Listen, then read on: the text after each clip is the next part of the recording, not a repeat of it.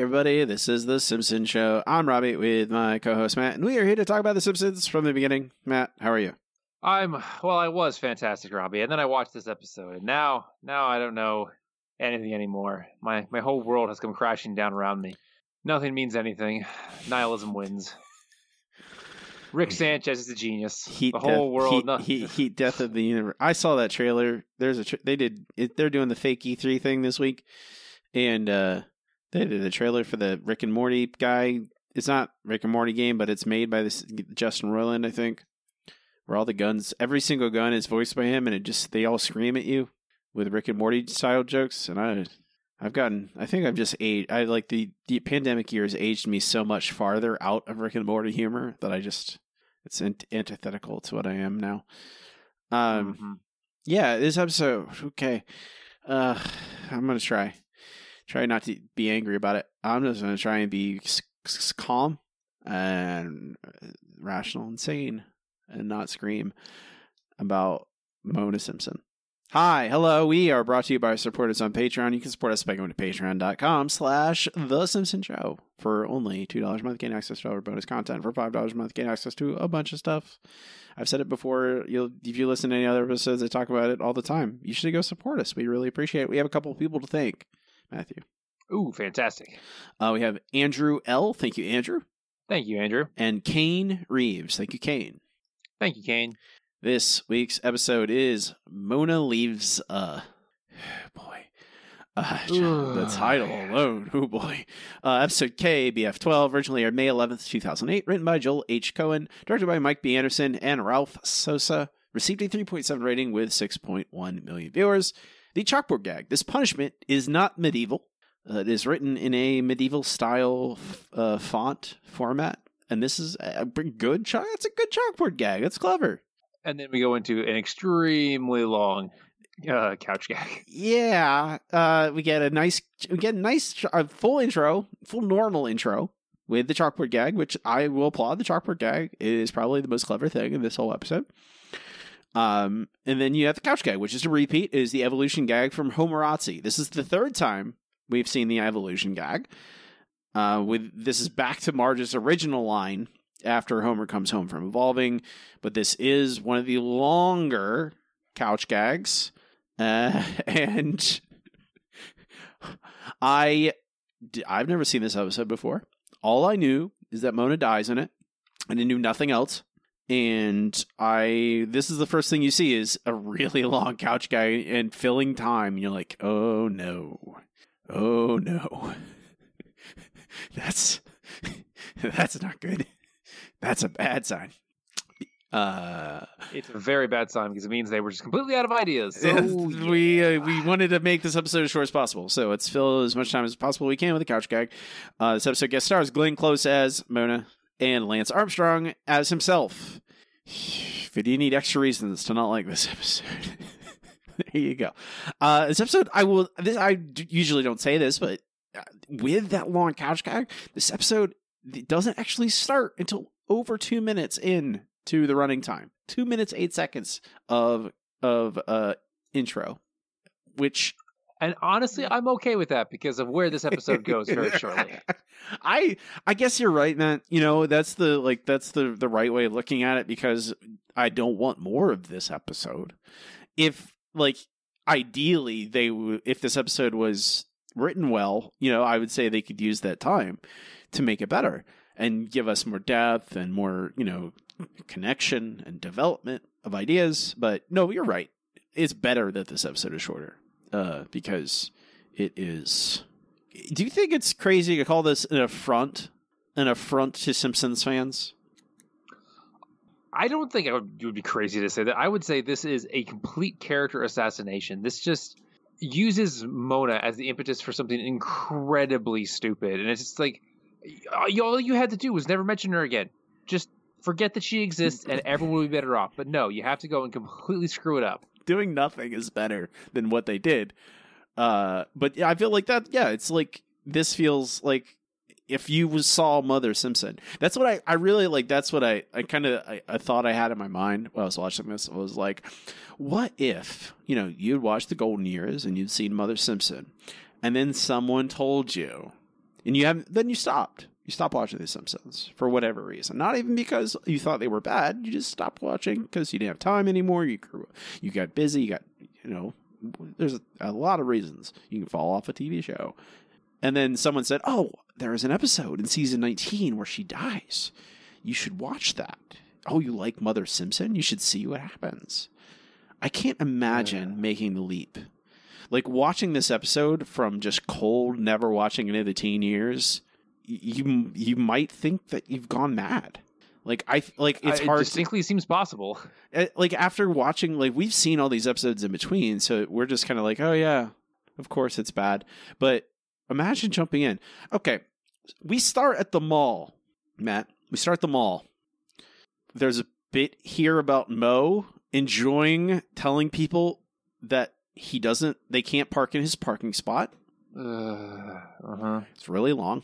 Uh, it takes a long time. Every bit you think it's, you're like, why is this taking so long? And you just say that every time. They uh, they are buying sweaters. They went to the mall to buy sweaters for Bart and Lisa. Bart and Lisa are not happy about that. Doesn't matter. None of this Nope, none of matters. None of this even comes close to mattering. Everything about until they get home completely pointless and never comes up again. they could have done anything to to just be they come home and that's what well that's what matters. They left their house but they buy sweaters. Uh they they go to the their the simpsons version of build a bear called stuff and hug which is not that's not a bad gag name for a store like that. You know that's okay. Uh and we get multiple bits here multiple gags about the build this build a bear store where Lisa can't get a, a, a costume for the dolphin because they're all sexist. The lady who works there won't sell a doctor's costume because she thinks Lisa's Ugh, dolphin is yeah. is a girl. Uh, and Ralph explodes a bear and is happy about it. He's happy that there the, the everything's filled with uh, stuffing. At least Ralph's happy, you know. At least Ralph is happy. That's true. We- Yeah. we- it- the episode is always better when Ralph gets to be happy. Yeah, th- there's that.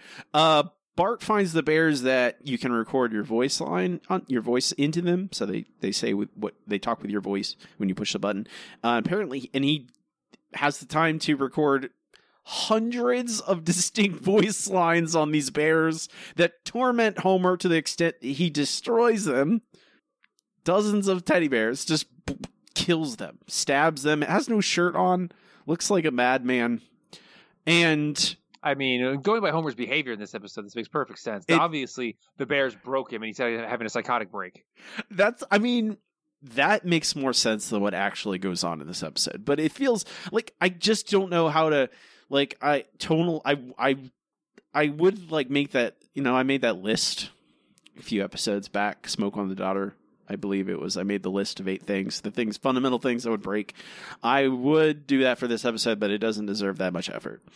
Um, but the tonal inconsistency is staggering in this episode. It is a whip. It is tonal whiplash because we have this incredibly ridiculous, silly, cartoonish, absurd scenes here with the Build a Bear stuff, and Homer stabbing them with a unicorn, a stuffed unicorn, and then we're supposed to get real serious because now Mona has come back, and it's just this. That's the that's what we get. It's like this heavy stuff with Mona and death and uh regret and sadness, but it's also intermixed with really silly stuff, and they just can't handle it. The Simpsons can't handle that in season 19. They're ridiculous for even thinking they can.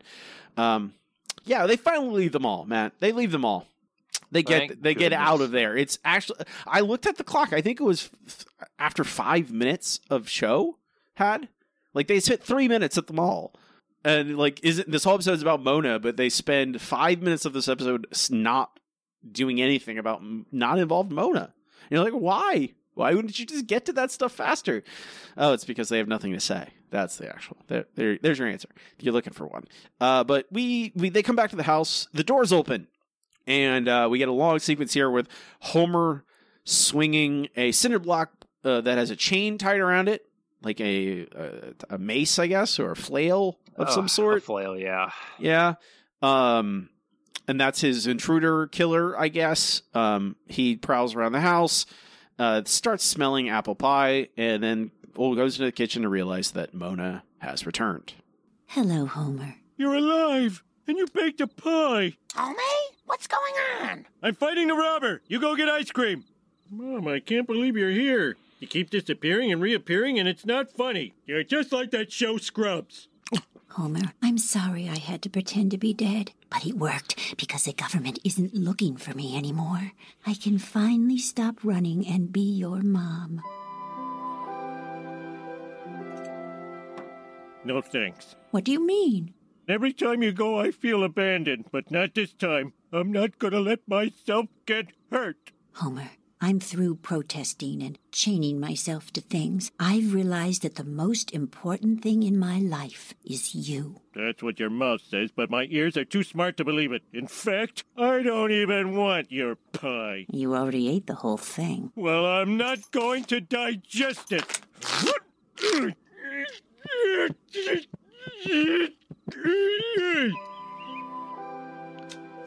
Wow, Dad was so cute as a baby.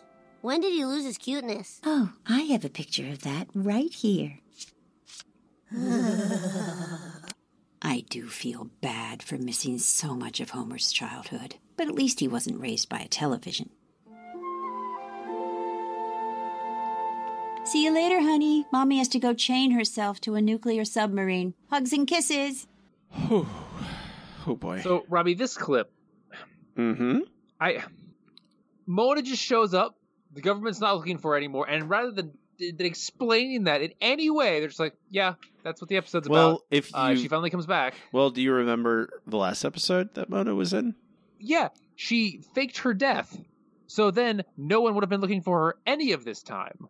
So, what did she finally decide? It, it had been enough time that it was okay for her to come back because the government thought her was dead and wasn't watching The Simpsons house anymore. Is that what she's going for? That's a good question, Matt. But the Simpsons writers do not care uh, about Uh, facts they or really don't. detail or background information or or even their own con like I understand the Simpsons don't honor really strictly honor continuity in in largely they don't and that's f- fine but I would assume that they would at least honor the continuity of Mona she has been this is the third episode that Mona has been in I would think that they would at least honor that where they would keep it clear from 1 to 2 to 3 and but they can't help themselves. I I really think that's it. Like they've gotten to the point where they the way they write the show it just touches everything. There is nothing that can escape it, and they can't escape making everything so big and absurd and cartoonish. And I, I don't even like to use the word cartoonish at this point because I don't think it's ac- like it doesn't feel like it's accurate anymore. It's not like it's Looney Tunes and they're not obeying the laws of physics all of a sudden. It becomes a point where they are not recognizable as human anymore. Like if you think back to Mother Simpson, you don't there is not there's no sign of Mona being a radical up until the moment she has to leave because she commits a crime, she gets caught, and she has to leave for the safety of her family. That is how it's portrayed. But in this, they just casually give us a flashback where Mona flippantly says, I have to go chain myself to a submarine, sweetie. Love, hugs and kisses, whatever. And it is so it's so elevated it's not human anymore. It's when when mona left originally you bought it. I bought it. I went oh that makes sense. She she, she you know she was influenced by the counterculture movement and the wrongs she thought were being committed and she wanted to make a stand and she got caught.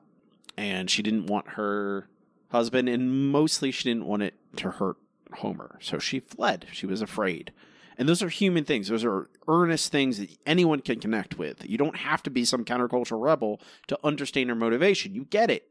But when you immediately, you know, five minutes in, we just see Mona's back, They don't address why it's now she's coming back. They don't. She says, "Oh, I'm I'm I'm ready to stop protesting." So she's been protesting this entire time. Is that what you've been telling me? Even though she had, or uh, Uh, maybe she hasn't been protesting. I feel like that's a bad choice of words. It, it seems like what she should have said is, "Now I can stop." You know. Doing my sabotage thing or whatever, because if she had been protesting the entire time, they would have realized she's not dead and come after her. Yes, and like it doesn't. There's no. There's certainly no logical consistency in any of this. There's no continuity. There's tons of plot holes every every every step along the way. You just look to this right or left, you see a plot hole. But it's more about it's. I don't. I can dismiss the plot holes, Matt. You know, I can dismiss all that stuff. It's when mm-hmm. she just says to Homer, "I'm gonna go chain myself to a submarine." You're like, that's that's you're mm. outright just ignoring the solid foundation that was built back on Mother Simpson, and you're just like making a new episode, making a new Mona effectively. And it's just like, it doesn't talk about, like, who boy, okay. So Homer is upset. Homer doesn't want, and this is the only interesting kernel, Matt. This is the only interesting kernel in here that I think is interesting. And if it was developed into a full episode that was good, I would think it would be great. This, this, this core kernel where Homer goes, "No, I don't want you around anymore because you're just going to leave again." You're, you're, you, you say multiple times. You say, "Oh no, I'm going to stay. I'm right here for you," and then you end up leaving again. And is it perfect behavior on Homer's part? Is it like the best human behavior you could? No, the like the the most selfless behavior to forgive her again and try and accept her back into your life. But uh, flawed Homer being hurt by her constantly leaving him is interesting and could be compelling and it very understandable. Everyone has had someone in their life reject them and lie to them about it being sticking around for whatever for whatever reason. And it may be healthier to forgive them to move on but what's healthier isn't always what happens. And it's very human. It's a human be- un- un- behavior to and it's very easy to understand. Homer going no i don't want you this time. Go away. You're just going to leave again. I'm going to do get out in front of it Yes, because that is very interesting for Homer to be doing because uh, that is Homer showing some emotional maturity, which is something we don't get from Homer a lot. We get it from the other characters for the most part. Um, Marge has shown emotional maturity a lot, but that's not something we see from Homer. And is Homer being vulnerable in a way that he hasn't been a lot of in the teen years? And that would be a very interesting episode. But instead, we get a weird James Bond send up. I just it's it's, eh, it's sorry, it's- continue. continue. It's absolutely bad baffling. Um, so we have this flashback. Homer is eating, and it and it connects to Homer. His Homer's like eating is connected to this. The fact that that that Mona left him is why he overeats, which is again like that's an interesting little note there that could contribute to. Oh, that's why Homer is the way he is because he was neglected and he was left for with Abe alone. And like this doesn't even get into like the weird Abe Mona relationship and the fact that it is pretty interesting that you know what we talk about how Abe was a bad dad, but Abe was left alone. He was a single father trying to de- trying to raise a son on his own and work full time. Like, yeah, that'd be hard. And it's not Mona is not blameless. She did do this kind of reckless stuff that uh, and basically abandoned her son. And like, th- there you, you could easily craft a lot of fertile a lot of fertile story around that stuff. But instead, Homer watches the ESPYS. and we get here's Lance Armstrong and Fozzie Bear, a Muppet, who they rip. That's unforgivable on my part. Like this is totally divorced from Lance Armstrong and the real guy, who, from all accounts, is a monster. and, re- like incredible athlete, did in, regardless if he was taking whatever kind of drugs at the time, still incredible athlete. But if Lance, if anyone Matt, if I'm watching any show and there's a man, a person, and they're co-hosting it with a, a Muppet, and they rip off the Muppet part, I would Mhm. never forgive them. oh no, it would be horrible. Ever. ever. Uh, like, don't shatter that illusion. The Muppets are b- are b- uh, beloved and beautiful, and uh, as far as I know, every single person that has ever worked with a Muppet or the Muppets in general say it's almost impossible not to treat them like they're real people.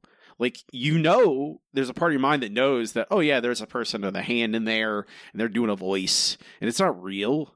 You know, Kermit's not real. Miss Piggy isn't real. They're characters. They're Muppets. They're puppets. But they almost it's just this illusion that's cast and you treat them like they're real people and the fact that they ha- write lance armstrong to rip off poor fozzie god it feels like a feels like a crime um she, he's watching the ESPYS and mona comes to him in bed uh trying to mend their relationship Homer, are you okay? I'm fine. It's my feelings that are mad. Sweetheart, when I left you, it was because I thought I could make the world a little bit better. Maybe all I did was make my own world a lot worse. I only hope you can forgive me. No, I can't forgive you, and I don't accept your tuck in. I understand. These things take time. Good night. Oh. I don't want I do that. Oh, I feel terrible. My own mother reached out to me and I rejected her. I'm gonna make her a card. Mom? Are you asleep? Asleep with your eyes open? Mom? Mom? this this scene is so cheap and it hurts me because this is devastating for Homer and it should be we should this should be the end of act 2 of this episode uh when Homer has, you know, separated from his mom, told her he can't stand being around her because he's so afraid that she's going to hurt him again and Homer finally decides to give her the chance, and he can't because she's gone. This they should go to a commercial after this with every single person watching the episode weeping uncontrollably, and then they have to somehow make it better in Act Three, but they can't. This is the end of Act One because this is just, ugh. it it like i entirely divorced from context this scene is relatively well done the problem is that the rest of the episode happens the rest of the, it's at the end of act 1 they've all that it, it doesn't you're like wait a minute there's an entire two more acts. What are they going to make this episode about? You know, is, are they going to just spend two whole acts with Homer dwelling on his mother's death and trying to make peace with it? The fact that she's gone? I'm like, well, if that was true, I could would give it credit, but I never haven't seen this episode before. Would I immediately went, oh, oh this is they're gonna, what are they gonna do? I'm just waiting. I am literally watching this fresh. I'm just waiting for the other shoe to drop. I'm like, what are they gonna do? And I underestimated them. I I thought it would be. I I just I I did not expect I did not expect James Bond. It's just crazy. Uh, we go to commercial at nine minutes and forty three seconds. Very long first act. Very long first act, and It's a very long second act too. Yeah, and it's gonna get real, real dumb. Like you thought the first act was strange and disjointed. Oh, it gets so much worse. At least the third act is tonally consistent throughout the entire thing. The second, okay. Anyway, all right, we're gonna start off. um, we're gonna start off with uh Homer at the funeral home. No funeral, no memorial service, nothing. They're there. Mona has already been cremated, and this is what we get.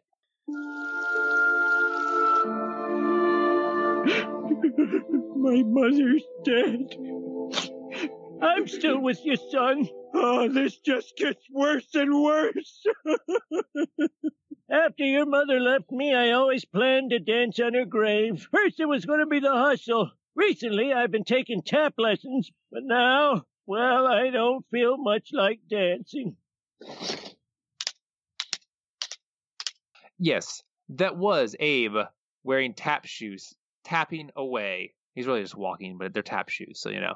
Uh, from Homer after telling her him he wanted to da- tap dance on Mona's grave, but now he's too sad.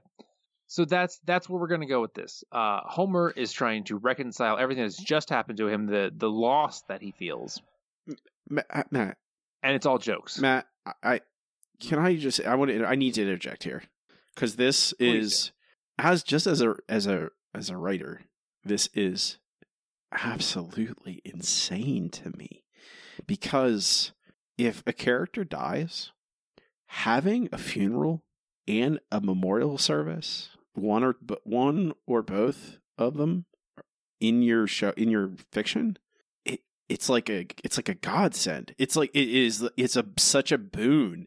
It is so so there's so much value in having those scenes because they're ripe. They're filled with drama and catharsis and and, and emotion and it's so it, it feels like it's so easy to write a scene here where Homer you have this memorial service for for for for Mona where you have all, every, people go up one by one and they say their piece about Mona. And you, you I picture it so clearly in my mind even without any thought it's so simple. You have that scene where Homer one needs to go up and say something and he doesn't know what to say. Or he, he either he chickens out and, and doesn't go up at all. He goes up there and, and freezes because he doesn't know what to say. Or three, he does go up there, he breaks down. Like there's so many different directions you can go with it, but all of them are ripe for for rich dialogue and emotion and and letting characters just show it you know you it's like you're not it's that that show don't tell mentality. You it makes it your job easy. Like and i it it is insane to me that they cut. I'm like i'm like okay well she's dead. Where uh, i'm when we come back from commercial i'm like well where are we gonna pick it up? You know is it gonna be at the it be at the memorial service? That is what i expect. I fully expected and I probably should have because I should have expected the worst. But I expected, like, I still have that mental mind frame, like, oh, they're gonna go to the the, the the the easiest thing. You just go to the memorial service and you let Homer talk about his feelings. You just he's talking to the audience effectively about how he feels, and it sets up the plot for the rest of the episode. But then they cut to them just sitting there with funeral directors, I guess, or something, and he's just holding. He, then I see that Homer's holding an urn. I'm like, wait a minute, did she already get cremated? Everything's over. I'm like, I, uh, like, I just for a moment, like my mind was like, oh wait, like I just had this like of like the uh, like a aftershock of like of of it's of like what what what happened? Wait a minute, did I miss something? Why would they not use the memorial service as a way to mine these emotions? I mean, to be fair, Homer can have these emotions in lots of places, and that would be fine. But they do a terrible job of it because I, I, think because uh, okay. Because if, if this is after the memorial service and Homer is still in shock, because a lot of times memorial services happen, you know, a few days after a person has died, well within the realm of a person still being in shock from the death and not being able to process it. So if the point was, oh, Homer is now like coming out of his shock after the memorial service, he's handed his mother's ashes and he's starting to come to terms with it, that's fine. Your way would have been fantastic, but it could be done. The problem is we get Abe talking about tap dancing. We then get uh, Homer going to Moe's, uh, where you know uh, the, he's commiserating with the fellas, and instead of them talking about Mona's death and how Homer feels, we get a stupid joke about Lenny calling his mother, who wants to talk to Carl, wishing that Carl were her son, saying hello to Moe and ignoring Lenny. Okay, what? Why would you waste time with that incredibly stupid gag? And then, and then it gets worse. Homer goes to Apu to talk about the afterlife. Uh, I mean, this makes sense to us. I don't know if it makes sense to Homer because Homer doesn't seem to remember anything. That Apu is Hindu. He starts, starts talking to Apu about the afterlife and what happens, and Apu, you know, uh, gives a very quick glossed over version of reincarnation that you know Mona might be reincarnated already do something else, uh, so that Homer can feel her all around him. But instead, we get an argument between Apu and Ned Flanders, who happens to show up, about the different afterlives. Again, completely glossing over Homer's grief. Like, why is Homer's grief the vehicle for all these jokes? Why can't you just let Homer grieve and then stick jokes in anywhere else? Matt, this episode is they are it I I would assume it's purposeful at this point where they just they are terrified of feelings. Like they are terrified of anything that is not, oh, we need we need to try and have levity in here because oh no, this episode might make me feel something. Let's throw a joke in so we dispel all that earnest earnestness honestly it's really just like genuine emotion like there's never like the end of act one there is that like that's why i say oh at least it's that where like they do let you feel genuine sadness for a second but then it immediately like that scene where like Homer is trying to Homer and Abe are there and Abe's tap has the tap shoes on. We go to Moe's and Moe and there's jokes about Lenny and his mom, and then we go to the, the Quickie Mart and there's jokes about the afterlife, about Christians being downers, and you're like, what? Can, can we just let Homer sit and sat like let the not just let Homer sit in his grief, let the audience sit in that those feelings but instead you get these incredibly tacky and hacky jokes. Like that's the thing it's just these jokes about this hackiness and like and ned going like no your mom's gone she's you know and you're like this who and i i also say like this cynicism and all this is just it's like again it's another just hallmark of these teen years where no one is nice about this. He goes to Moe's and everyone's just like, "Oh yeah, you know, you really should." You know, Homer's mom has just passed, and they're all going like, "Yeah, you gotta make, you can't let you know bad stuff happen, and you gotta, you know, you gotta let make make it up, you know, make up with people before they they die." And you're like, "Well, saying that doesn't really help Homer now, so maybe don't." And then you have Apu, who the I will say that Apu is introduced in the scene arguing about with Manjula and saying that as soon as he dies, Manjula will remarry. And you're like, okay. And then Ned, who Ned is a my Ned. Hey, Matt, my Ned. Mhm. Certainly not Ned of season 19. But my Ned, he is a nice man. Maybe the nicest man. Mhm. And he would comfort Homer. He would. When he would ignore all of this, you know, religious sniping crap and be like, no, what's important is that I help my friend because he's a good person. But instead, he says the most hurtful thing possible. And then Homer walks away. this is crazy. This is a. I, I think this is the first time I wrote. What is this? It is. No, I did write what is happening earlier, so this is what this is I added what what what is this? Like what what are we watching? What's the point of all this by the way? What are we getting to? And I'm like, well, is it to get to Homer trying to deal with his grief? Okay. And I like I'll here, I'll even give this, man. This is me giving the benefit of the doubt. These scenes are all terrible, really, but at least they're realistic. You know, like they are people saying things that humans say. So there's that. It's we have not entered the realm of impossibility yet. We have not yet. Yet. Yes, yet. But don't worry, we will. yeah. yeah, so, so, so, so, uh, we get through uh, all of this, and instead of finding a way for Homer to, to come to terms with his grief, we get a, a video will from Mona. That's normal. It's a part of a thing. It's a video will because uh, they could sneak some jokes in, I guess. So here it is. Homer, look what I found with your mother's things. A donut from the future? The following video was recorded at Gary's Video Wills. Maggie, that's the same Gary that filmed your birthday party. Remember? He brought his girlfriend and they got in a fight. Hello, Homer. If you are watching this right now, I am dead. Or if I'm not dead, you've gotten into my stuff. But if I am dead, this is my will. And if I'm not, get out of my stuff. Hmm. To my grandson, Bart, I leave my Swiss Army knife. Cool. My dearest Lisa, I leave you a priceless item so powerful no government can ever extinguish it. My rebellious spirit. Grandma, I accept your gift. You got nothing. You got nothing. Marge, I have a purse for you. It's woven out of nature's most amazing material, hemp. Hmm, it smells like concerts. And lastly, for Homer, I leave you something very special. Woohoo! A difficult task. Go! Go to Springfield Monument Park and climb to the highest point. At exactly three o'clock, release my ashes. I love you, Homer. And now, because they're your favorite, please enjoy some animal bloopers. Oh, my, you always knew just how to make everything all right. and then we get a scene of a I believe a monkey smoking a cigar on the toilet or something like that. Just the kind of things Homer would enjoy. So that's where we're at.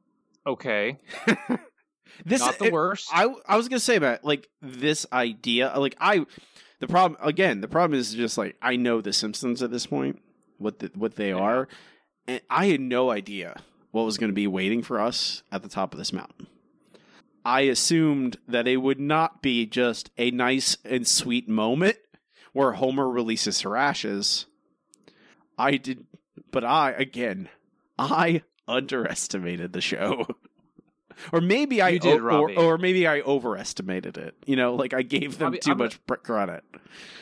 I'm going to tell you something that I didn't realize until we started watching this episode. I'm not sure I've seen this episode before. This, uh, this might be the first time I've seen this because none of this rang a bell to me.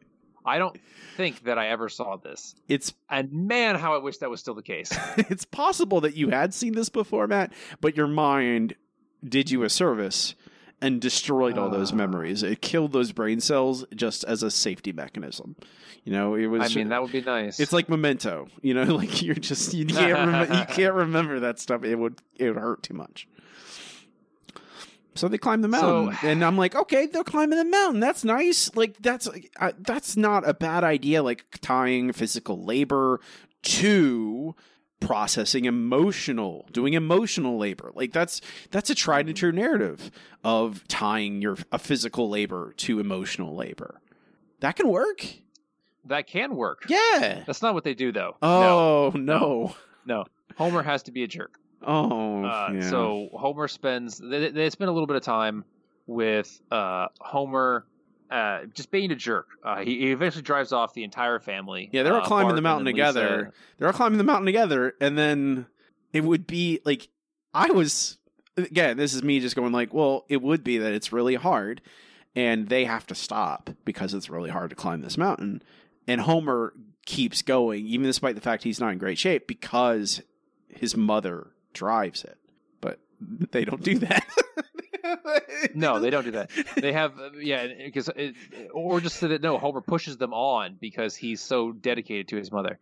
But no, Homer is a jerk to everyone to the point where they abandon him because just they, and I, Okay, can I put sure. out that they write they again why are they writing can I ask why they write Lisa like this why are they writing Lisa in this episode like this where she corrects Homer Homer says I'm gonna get revenge on my mother Lisa's like that's not the right word and Homer makes a condiment, condescending comment about how no one likes being corrected I'm, yeah, or he, makes a completely sarcastic uh, comment about how everyone likes being corrected. and Yes, that that- obviously being sarcastic. Yeah. Yes. Well, I'm like, well, you, I just don't write. Lisa is not a real person. You wrote her to Yeah. be that way, and you wrote a little eight-year-old girl to be annoying. Like you could just make it so she's not. No. Okay. You could, but no. Okay. All right. Okay, so uh, Homer eventually makes it to the top of the mountain by himself because at this point he has driven off the entire family, uh, and we get a It's- very sweet. What's that, Robbie? No. Go ahead. Go ahead. Oh, we get a very sweet moment where Homer has a last, um, last uh, conversation with his mother as he's about to dump her ashes. Mom, we didn't know each other very well. If we did, you never would have asked me to climb anything. But even when you weren't around, I always felt good knowing you were out there somewhere. Three o'clock. Goodbye, Mom. You're finally free.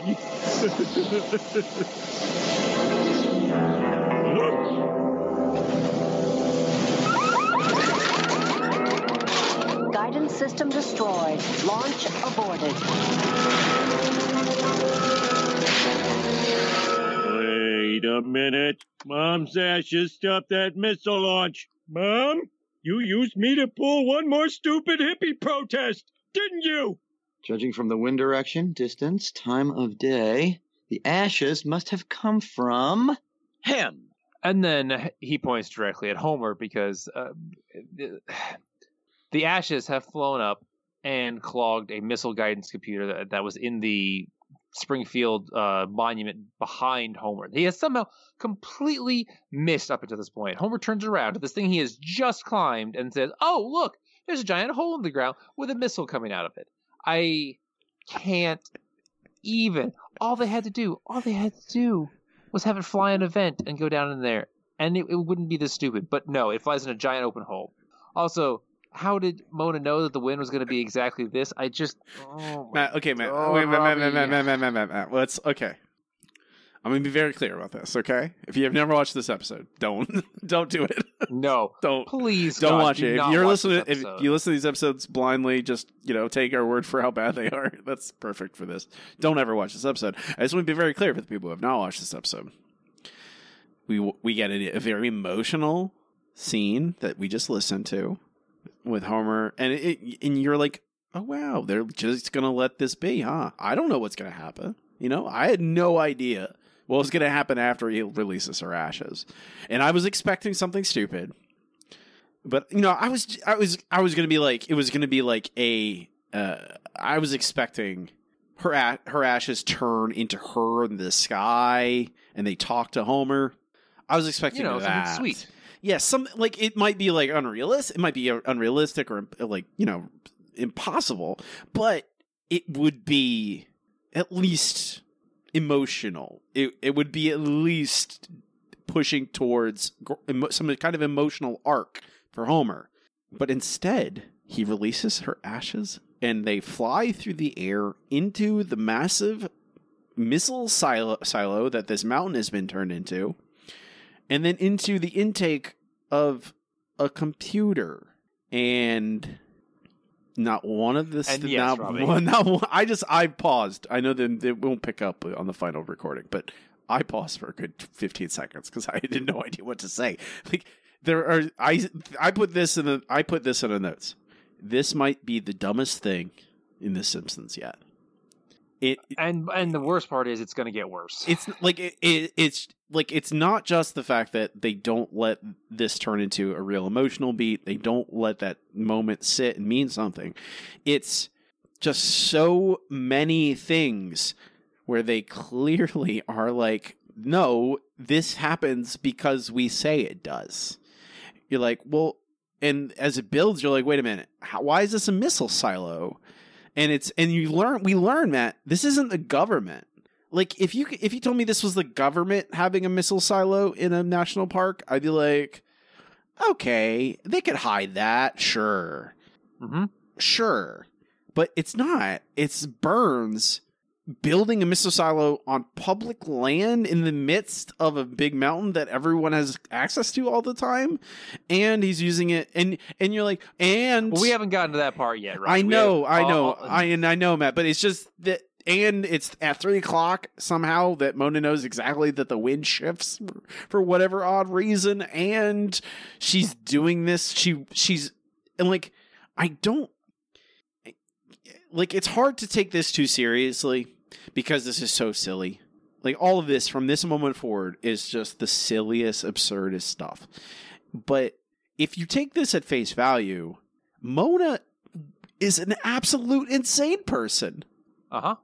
She's involving her son in horrible schemes. That after no she- reason. After she's dead. Like it's just crazy. Like she's literally like risking Homer's life after she herself has died, after she has basically, you know, rejected and avoided him her entire life.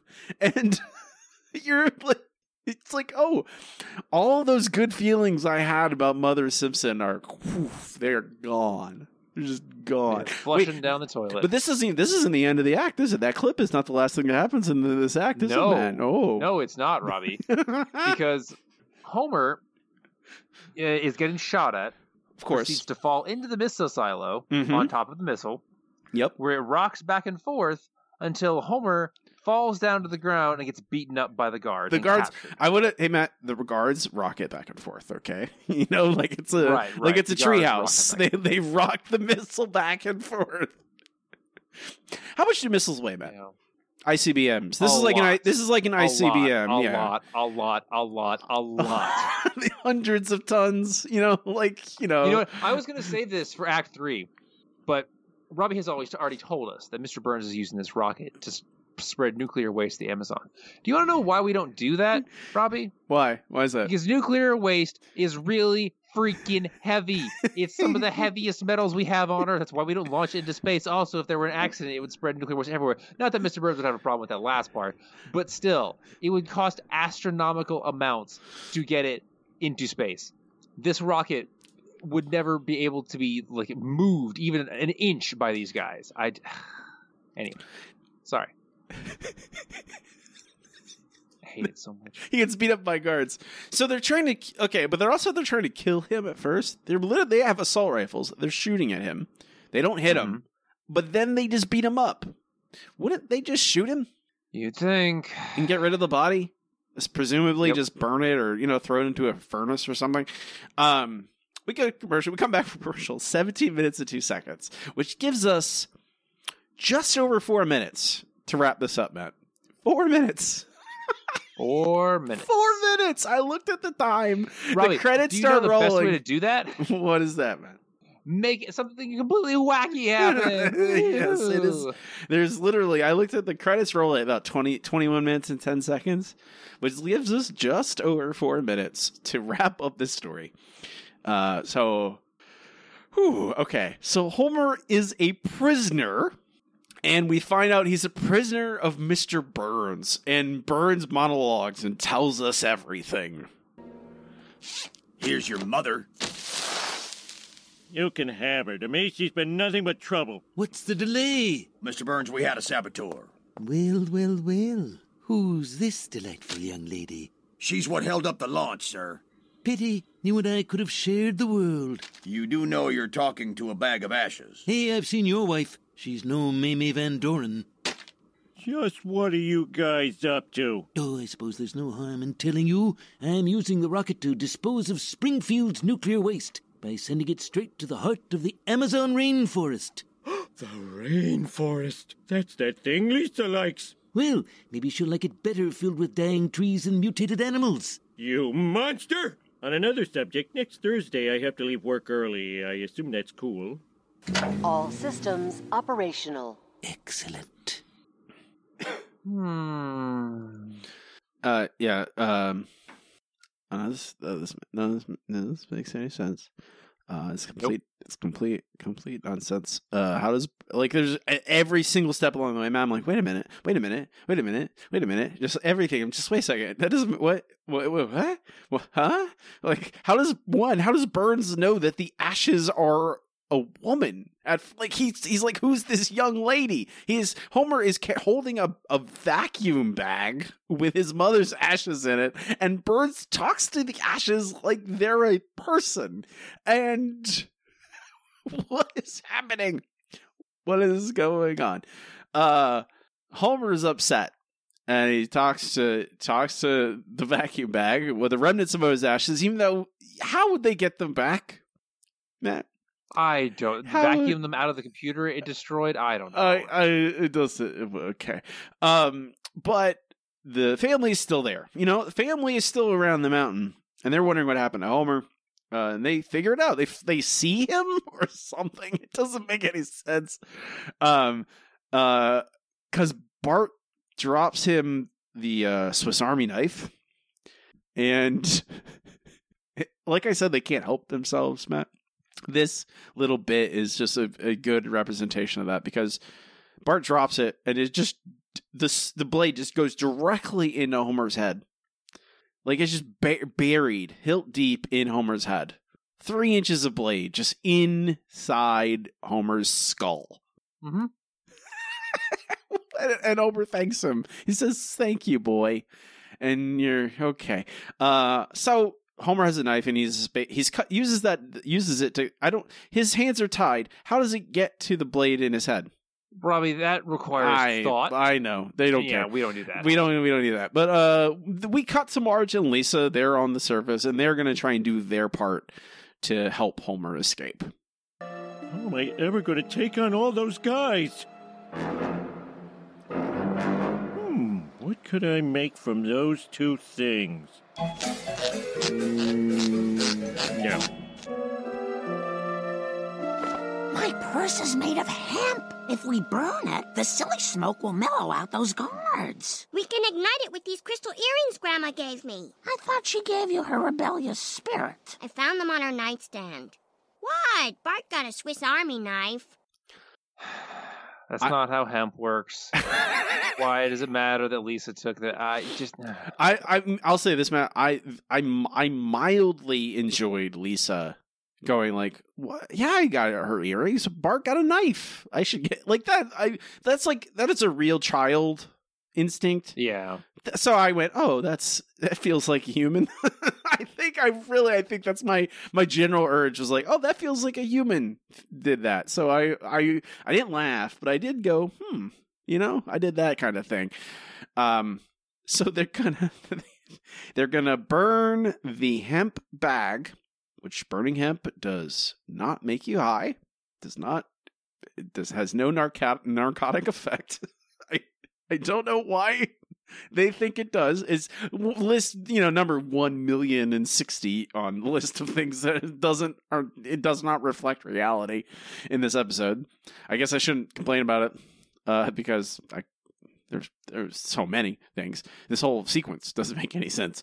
So family's helping Homer, I guess. I guess they're also just doing these things assuming they know what's going on inside this facility. How would they know that Homer needs the guards to be drugged up? The, I okay. probably Yeah, none okay. of this Uh, makes sense. I understand. Okay, got it. So they light the hemp bag on uh, on fire with Lisa's. The she has the crystal earring. She uses it to hone the sun into a little tiny beam, to laser to like ignite the hemp bag, and they use the smoke from the hemp bag to quote unquote drug the guards. Um, the guards no longer have guns. They had them before. They don't have them now. Uh, Homer has a chain and a cinder block. We get a callback to the first act when he found Mona in the house. And it's the I would normally applaud any kind of narrative forethought, Matt, but this is the worst kind. hmm I can't. I can't. They don't have guns now, so he Homer one by one beats them up with his cinder block on a chain, just one at a time. They walk at him. He's swinging it. They get knocked out. Mhm. When He's it- the worst. It's really bad. They're the worst guards ever. it, they're it, and home uh, Burns here is here to complain. Uh, there's there's some narrative reason why this is so stupid. This you know what this comes off off as Matt. This sequence at least What's that? like really bad Austin Powers. Yes. Yes. Much worse than any of the actual. Like Uh, even Powers worse worse than Goldmember even. Like Goldmember's not great, but this is way worse than that. It just feels like this the laziest like hacky jokes about James Bond tropes. And, you know, it feels like the stuff that Austin Powers generally does accomplish, this is like that same attempts, but it's like there's no not really any thought or effort, it seems. Um Homer this is I, I want to make sure I'm ma- making this up, Matt. Homer smashes the computer with a cinder block, Mhm. and, and that starts the self destruct sequence. You are correct. Actually, he said he smashes it with a cinder block. Then it starts a countdown. Uh, th- th- then it- it's done. They can't launch it anymore. Then he sets it down on the computer, which starts the uh, countdown. Okay, so it's not the smashing that does it. It's the literally just he smashes it and then sets it down on the. Correct. Okay, that's very important. We get that distinction. um. So the, everyone, I guess all those guards are dead. Uh, they blew up. I think that's what happens. All those guards are dead now. Uh, is Burns dead?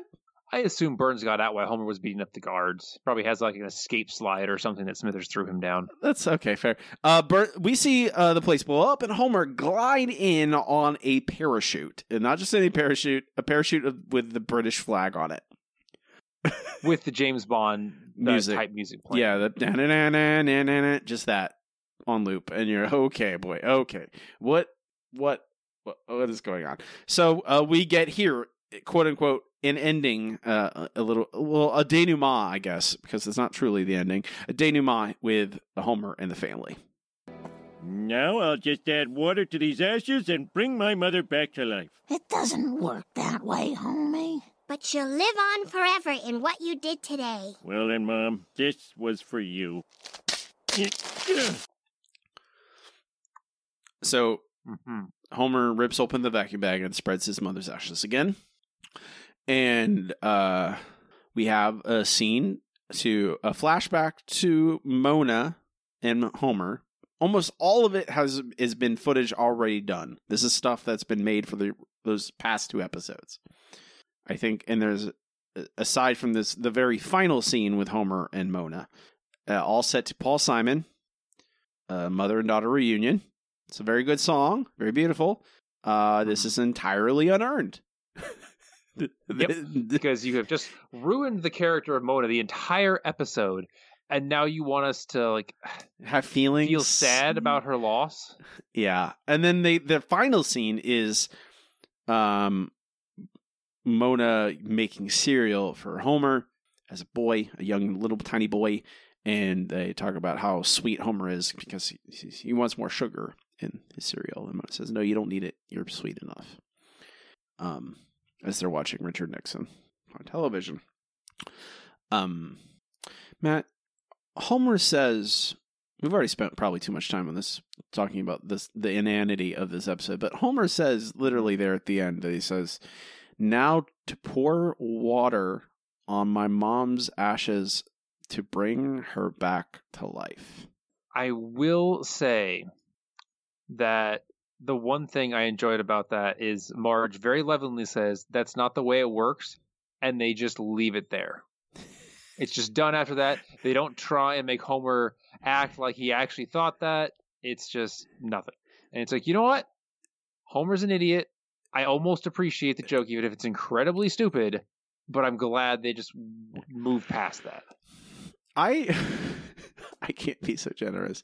I I, I just can't. I'm like I I just can't. I'm like there. I feel like I if the intent is it's not Homer actually being that stupid. It's Homer being like this, having a this incredible wishful thinking, where like oh I can make her come back to life. You know, he wanting his mother back. And it's just how they write Homer now. It's just he's just the dumbest man alive, and mm-hmm. I can't take it anymore in this episode where we're supposed to have these deep feelings about Homer losing his mother. It turns into a James Bond parody for the past six minutes of the episode, and I, I want to, I, I want to grab Mr. Simpson's writer. I just want to shake, and I just like, I, I just want to like, what on earth are you? I just want to yell at him and be like, what are you, what are you doing? Why did you do this? Why did you bring Mona back again and kill her to have a James Bond parody?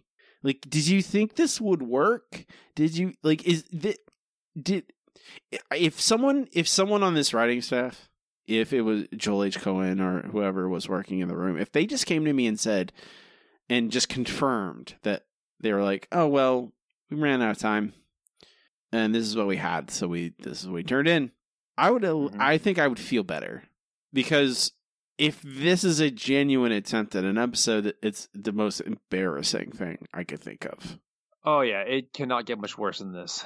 Like I will. This is not the most offensive episode The Simpsons ever ever written. Like there's not, you know, it's not really like racist or anything. There's not racism. There's no homophobia.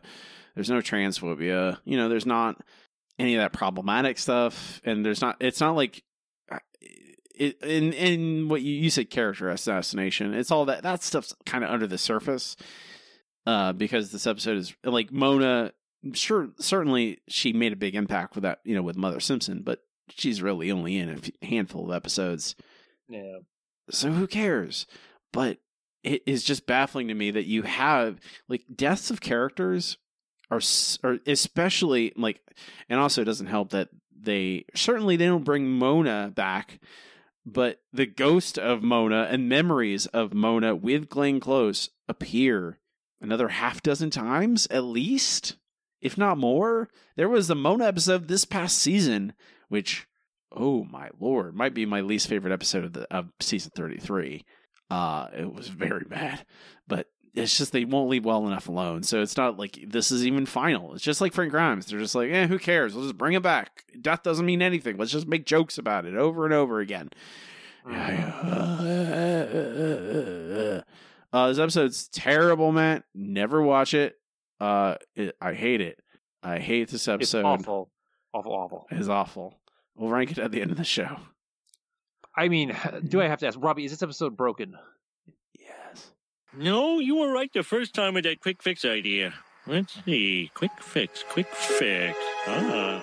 You know, like at least this it's it's evident, Matt. You know, like you know, it's not one of those ones where you have to waffle back and forth about if it's broken or not. Um, this is clearly it's clearly broken.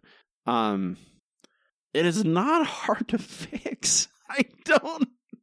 Like, Well, I- that's the thing. it- Is like, do you want to bother trying to fix this? Yes, yeah, like that's the thing, right? This Okay. I I want to bother to fix it because here, us doing this, I want to make this clear.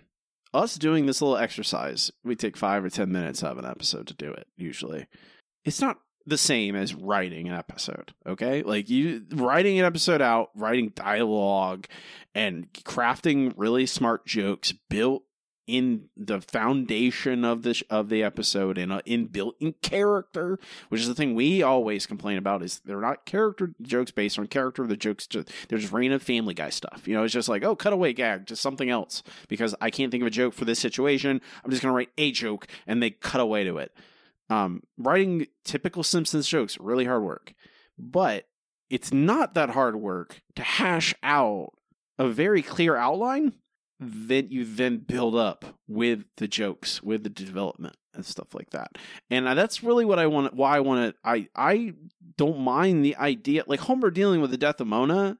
I have no, I have zero problem with that that idea, with that with that premise. Perfectly fine. Like I and I assume that they did this because they didn't think they could get Glenn Close many more times and they're just like, oh, Glenn, maybe, maybe even Glenn Close said, I don't really want to do The Simpsons anymore. You know, like I don't. It's okay, you can take. And then later on, she changed her mind when she didn't get enough work anymore in movies or whatever. Um, who knows? But I don't mind the idea, and you and I can knock this out in five minutes. I'm pretty sure because it's really simple. Like, and you could start roughly the same with Mona coming back again in Homer not wanting to reconnect because he's been burnt too many times by her, and then she passes away, and they can't, and they don't get to reconnect, and Homer feels regretful about it. That's there's that's that's that's a good setup. That's there's so It is a good setup because this is, ahead. this is someone that Homer has not seen for so many years, and he has so much built up trauma from his mom leaving his life. I mean, that could really mess up a person, especially not getting to say goodbye. That would be horrendous, and you could have a whole episode of Homer trying to reconnect with his feelings after that. And I and like this is what came to mind for me. One you and I think you have the you have a memorial service or whatever, and Homer doesn't know what to say. So he doesn't go up there and he wants to say something, but he can't think of it. And he's standing at her grave, and I like I don't I, I would not do the I don't know. I, cre- you could do cremation, like it doesn't really matter if you want to bury her, but having a grave is so much. It's, it's, you know, it's like very poetic, and you like you have it's very visual. There's the other thing, like you can literally have them standing at the grave, and like it could be a monument.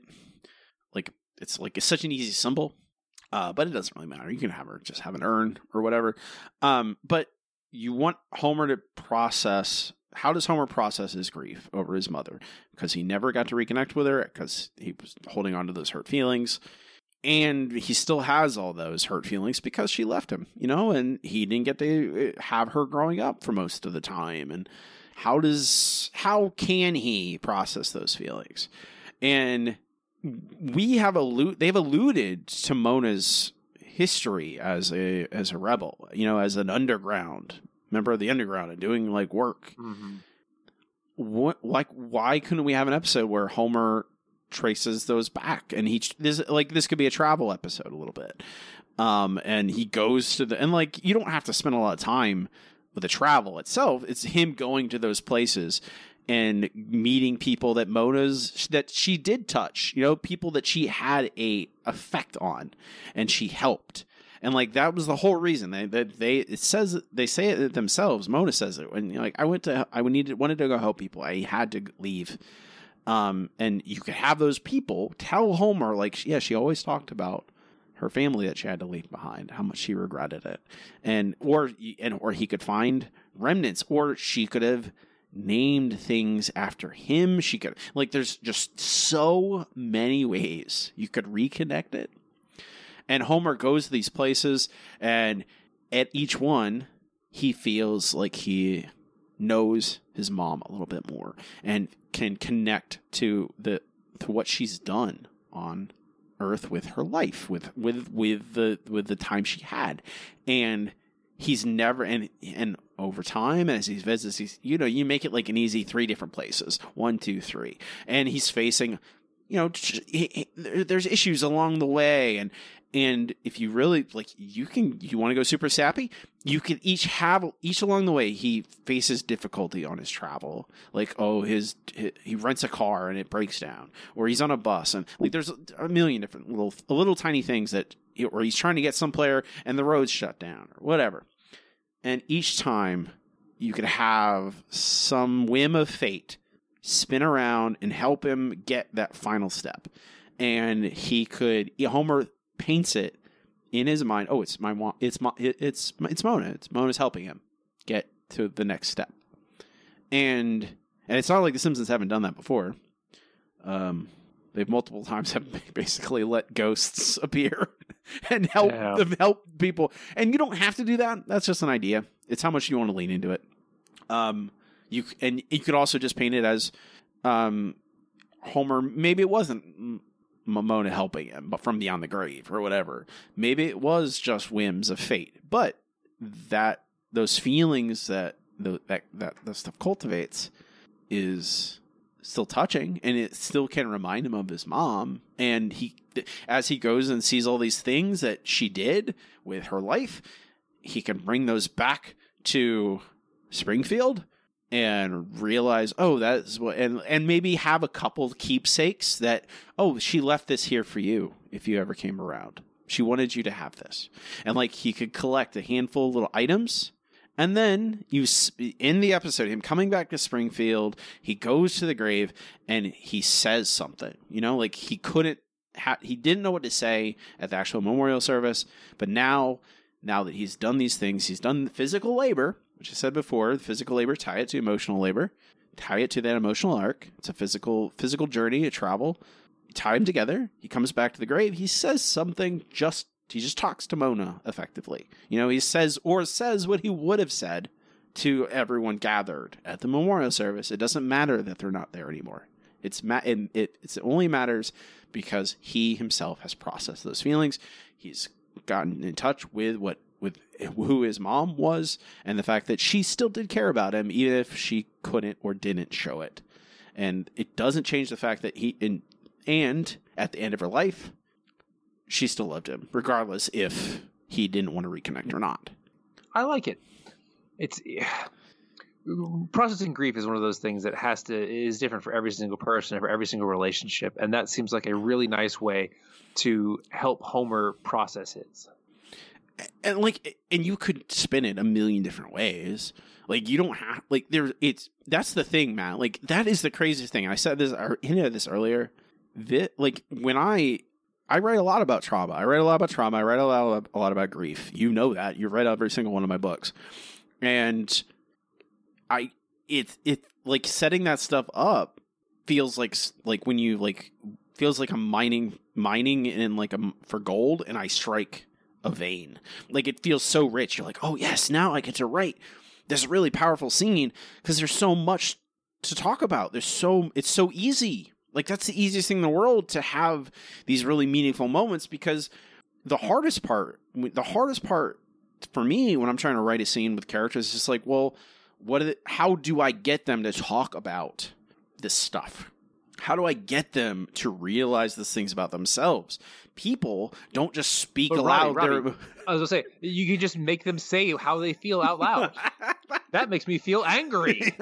I know exactly. That's I was gonna say the same thing, man. Like it's just like, well, they just do it. Like they just say it. You know, they just say it, and you're like, humans naturally don't just speak their emotions.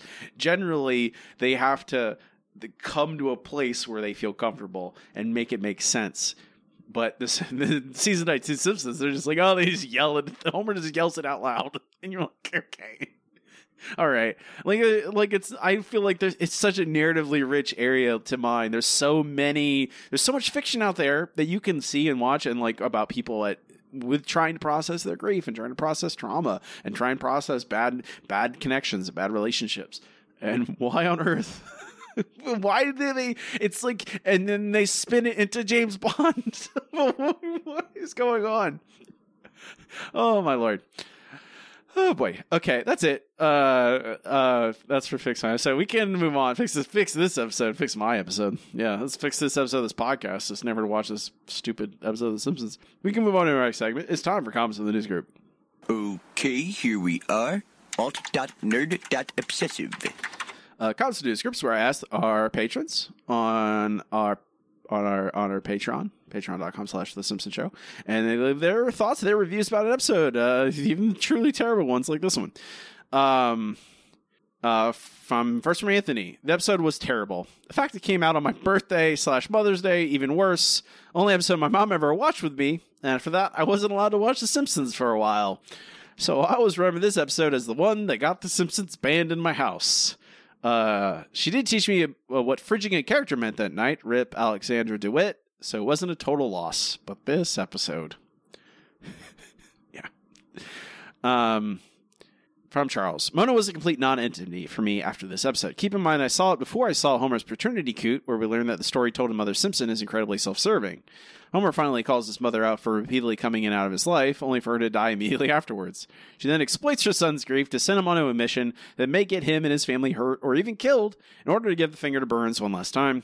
Not only does she show that, yes, she had only returned because of her vendetta against Burns, the convenience of her death brings to question exactly how she died. Uh, Abe and Mona are two very flawed people who, while they tried their best, ultimately failed being both spouses and parents. However, Mona gets none of the blame except none of the responsibility because it all shoved on Abe making her the very definition of a Disneyland parent, a holier than thou hypocrite who coaxes on the fact that she's more emotionally supportive than Abe, uh, and allows and Burns as Burns to be as selfish as she wants to be. The worst thing is that she will never be called out the next time she appears. She's back to being treated as a saint, with Homer blaming himself for her leaving. The, the, uh, that was honestly like that is just also so frustrating. Is like she's dead. Stop. You cannot keep bringing her back. Stop it you killed her to stop. So stop writing stories about her. Like it's just so, ugh. Okay. From Mark, feel they wrote a Hank Scorpio story and a Mona story and mixed them together and got rid of Scorpio. Strange episode. Uh, from Derek, a resounding failure. My mother, the carjacker, is rubbish in the sense of the contents of your recycling bin filled with just empty plastic bottles. This, by contrast, is the rancid contents of your food bin when the bin men have been on strike for a fortnight now and everything has just been sitting there putrefying. It's always driven me crazy when people said The Simpsons gets better post movie. I'm always flabbergasted because I think it gets so, so much worse. 19 is the setup for the pure, unchecked cringe that is about to be unleashed. You can really see it here with, un- with awful, painful dialogue like you keep appearing and reappearing and it's not funny. You're just like that show Scrubs lines is clunky word even in season 15 episodes, but get ready because they're paving that way for paving the way for gems such as our story is a tragedy, like Planet of the Apes. Tragedy being that they can't stop making them. Cute can laughter. That piece of exquisite dialogue came from season 26 as the kids are all fight. It was the first post-teen episode I'd ever seen and my mouth hit the floor. So really, this episode is terrible on its own, but it contributes to the ever declining quality of the show, and so so is deserve so is deserving of even more ire directed towards it. I would say this is the thing we're going to be talking about as we go into the 20 seasons, which we're almost there. We're only an episode away from season 20, man. Uh, we're gonna keep we're gonna keep an eye about that about that opinion about did does the show get better after the movie? It certainly hasn't yet. it certainly has not yet. Not I mean, yet. I think it'll get better once they move to HD halfway through season twenty. That's a thing, right? I mean, I think that people I I largely I think it gets better because it's very hard to get worse, but I think it's like I will take boring earnestness over kind of whatever this is. I I think, and I I like I prefer that. I don't know if it's that much better, but I I don't know if that's true though. I I I, I haven't I've only seen a some. I've seen more of the post, you know, the post movie episodes between that and like, you know, into where where the show was when we started this podcast, like season 27 or something. Um, but I don't know. We're gonna keep an eye on it. Um, we might even we might I we should add that to our uh to the to the to the spreadsheet Matt. We're gonna start doing post movie rankings, I think. Oh, and, okay. and and see how it goes. Um or just or at least just note things are post movie, you know, and see where they rank compared to other stuff. Uh from Tim, not as bad as I expected. Yes, the third act is a very poor version of You Only Move Twice, but I don't feel that bad about it. And yes, the inciting incident was more than enough, but all in all, I felt they gave Mona a somewhat dignified death. Number 287 and canon. Fortunately, they don't ever bring her back, right? Uh, Tim. Uh, I mean, they don't bring her. She's not. She never comes back technically alive, but she will be around. She's there's a lot of episodes with a lot of Mona in them. Uh, from Benjamin, well, that was awful.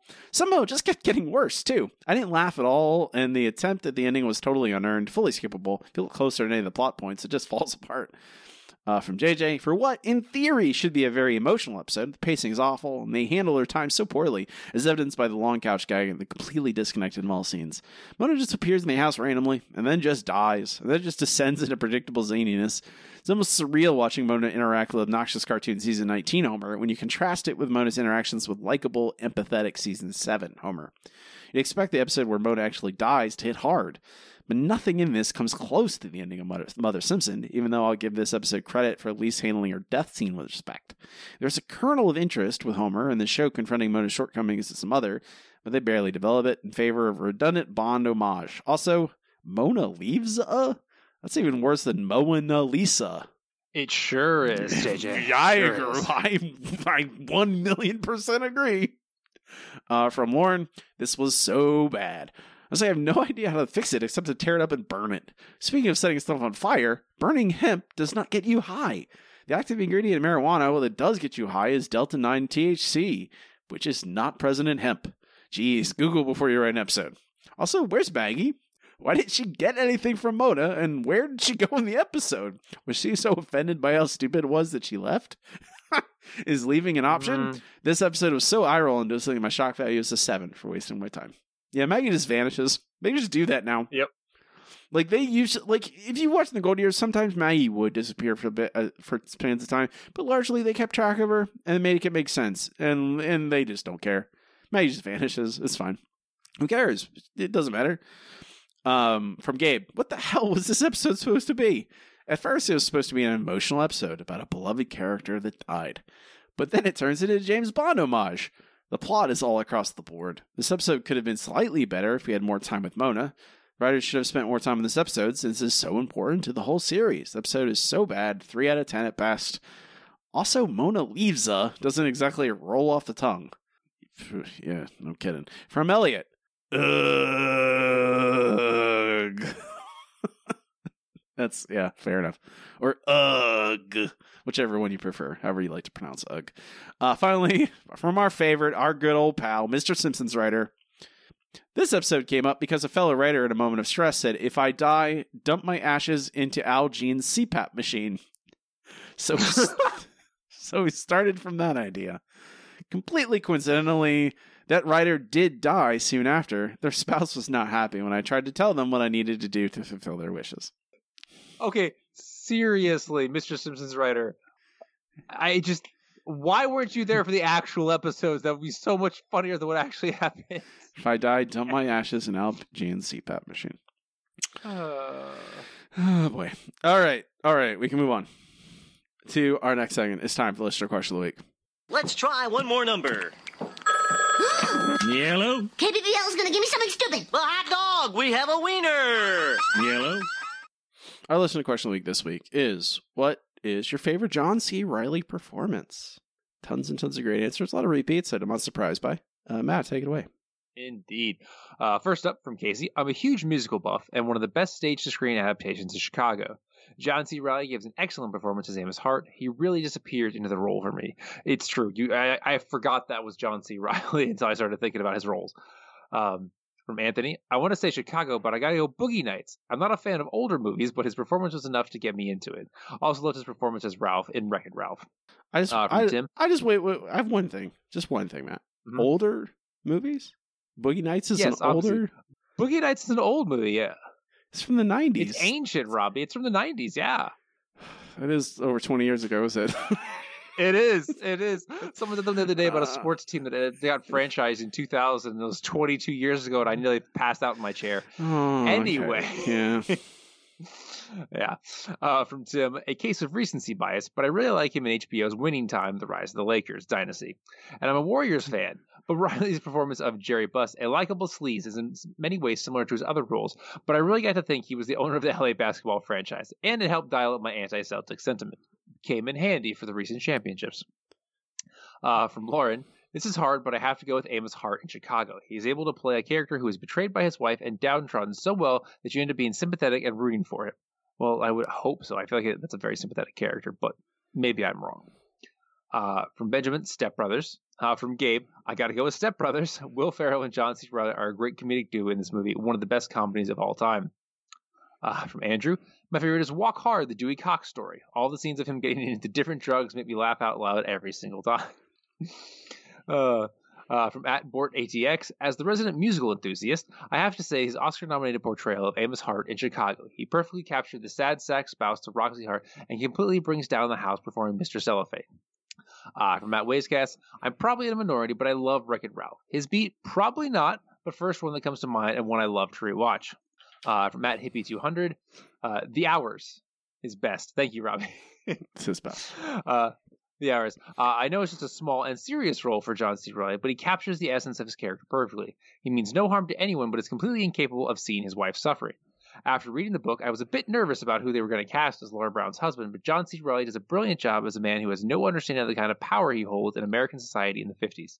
Hmm, I haven't seen that one. I'm going to have to watch that. Uh, I think I've said that. I say this so much, but I feel like it's just like I every time you say it, I, I fully do believe it. I don't think you'd like that movie, man. Okay, then. I mean, you should. Never mind. Doesn't Thank mean you. shouldn't watch it because you should. You should still challenge yourself with things that are outside your wheelhouse. But I, I like the hours, but it does not seem like a. I- I wouldn't recommend. I love. okay. It's a you know it's like the Victorian, Victor. It's the Victorian haunted house movie kind of thing, and I a lot of them. There's so many of them, and I like most of them. So I'm not, but they are slow and kind of moody, and they're not. I wouldn't call them Matt movies, but maybe I'm wrong. Maybe I mean, you'd love that's it. fair. That's fair. I mean, but it's. I mean, I very much enjoy Meryl Streep, Julianne Moore, and Nicole Kidman. So maybe, Maybe I'll, I'll add it to a list. Maybe. All right. Uh, from at the Churro blog, the legend Dewey Cox. Uh, from at Frankie Kerr, Boogie Nights, another vote for Boogie Nights. Uh, from at Axel Rhodes, Step Brothers, and it's not even close. And finally, from at Toxtra, uh, Dr. Jerry Buss. I don't know what that's from. What's Jerry Buss, Robbie? Doctor Jer- Jer- Jerry Buss is the uh, is from the L.A. That's the from the L.A. Lakers. Uh, oh, gotcha, that's the gotcha. that's the name I actually really need to see that. That's the name of the character. Uh, well, it's not a character. He's a real. He was a real man. Um, He was a real person. yes. Um, you gotta. You gotta ask me what my favorite is. Okay, Robbie, what is your favorite John C. Reilly role? Okay. I here's the thing. I was all set to say Talladega Nights. Carl, Oh Carl man, I was gonna say it. I was gonna say Talladega Nights. Carl Hunt Jr. I love Talladega Nights. It's my my favorite comedy. Period. It's my favorite comedy. I release top five. You know, it might vary from day to day what my actual number one is, but it's always in contention. I think it perfectly parodies Southern culture. There's not a movie that does it better. But obviously, I can name Ricky Bobby, Will Ferrell, Ricky Bobby. I know Ricky Bobby. I had to look up John C. Reilly's character's name. he's Cal, the second half of Shake and Bake. Robbie, I I know, but I couldn't think of it. And I like I like his I love his performance and he's hilarious in it. A perfect counterpart to to Will Ferrell and they work great as a team. Um I do think Talladega Nights is better than Step Brothers because Talladega Nights doesn't use the crux the crutch of curse words or as the F bomb really, which they do in Step Brothers a lot, and I feel like that's cheap. Like they you know they're just like, oh well, we can't think of a joke. Let's just say the F. Let's use the F word a lot. Um, but I couldn't think of the name, and I feel like it's not. He's my, he's. I think I will say this, this is my caveat. I think he's funniest in Talladega Nights, but my favorite performance, I would. I'm gonna. I wish, which is my other answer was I went back and forth. Ralph, Wreck-It Ralph. I I I love Ralph, and he's. I obviously he is the title character, so it's very easy to know his name. But Wreck-It Ralph, uh, one of the movies that makes me cry every time. I watch Wreck-It Ralph. I can watch a hundred times in a row. I'll cry every single time at the end. Um, it just it's just it's and he's John C. Reilly's really really good. Uh, there is I do want to call out. I think it's called Criminal. I think that's the name of the movie is Criminal. Um, but it is like that is a, a movie I would also like if you haven't seen it, I'd recommend that. Um, it's kind of a or is it is it I think it's called. Me, I need to make sure. It's this is, is this is before he is 2004, so he wasn't as um famous at the time, but he plays a con artist in it, uh, and it's it's very it's a kind of driven by performances more than you know it's it's not big it's not a premise driven movie it's not a big comedy it's not an animated film um but if you haven't seen criminal go rec- i'd recommend that matt what is your answer it's actually a tough one because I, am going to go with Wreck It Ralph because I feel like that is one of his roles with the greatest range. Um, because I really enjoyed him in Chicago. Um, but and he totally deserved the Oscar nomination for that because it is an amazing role that he just absolutely crushed. Uh, but I think I enjoyed his performance in Wreck It Ralph more because it shows greater range. It shows him being funny. It shows him being a hero. It shows him being sweet and vulnerable. It's just a great all around role. But we also can't deny Talladega Nights. I'm going with Wreck It Ralph with honorable mentions to Chicago and uh, Talladega Nights. Because Talladega Nights, like Robbie said, is an amazing send up of Southern culture. Uh, and it is just absolutely fantastic. I, I'm actually probably going to go watch it now because of how great it is. Shake and bake. You can be second. You can be third. Be fourth. Hell, hell, you can be fifth. So good. Next week's question What is your favorite fictional death?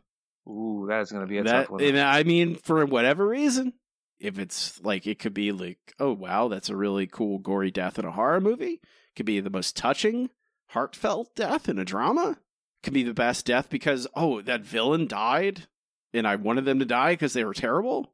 Eh, but, you know, do what you answer. Follow your heart. You know, follow your heart. Post this question on social media on Twitter at Simpsons Show Pod. You can email us at Simpsons Show Pod at gmail.com. And uh, I'll post this on our Patreon, which is patreon.com slash The Simpsons Show. Uh, Matt, it is time, once again, for the No Google Trivia Challenge. I am too smart. I am too smart. S-M-R-T. I mean S-M-A-R-R-T. The No Google Trivia Challenge, where Matt and I each challenge each other with three trivia questions one easy, one medium, and one hard, and try and stump the other. Well, I I got within range. I'm I'm only six points behind with two episodes to go, I'm counting this one. Uh, I'm not mathematically eliminated yet, and I'd have to do really badly to get a mathematically eliminated after this episode, but we'll see. Matt, are you ready for this easy question?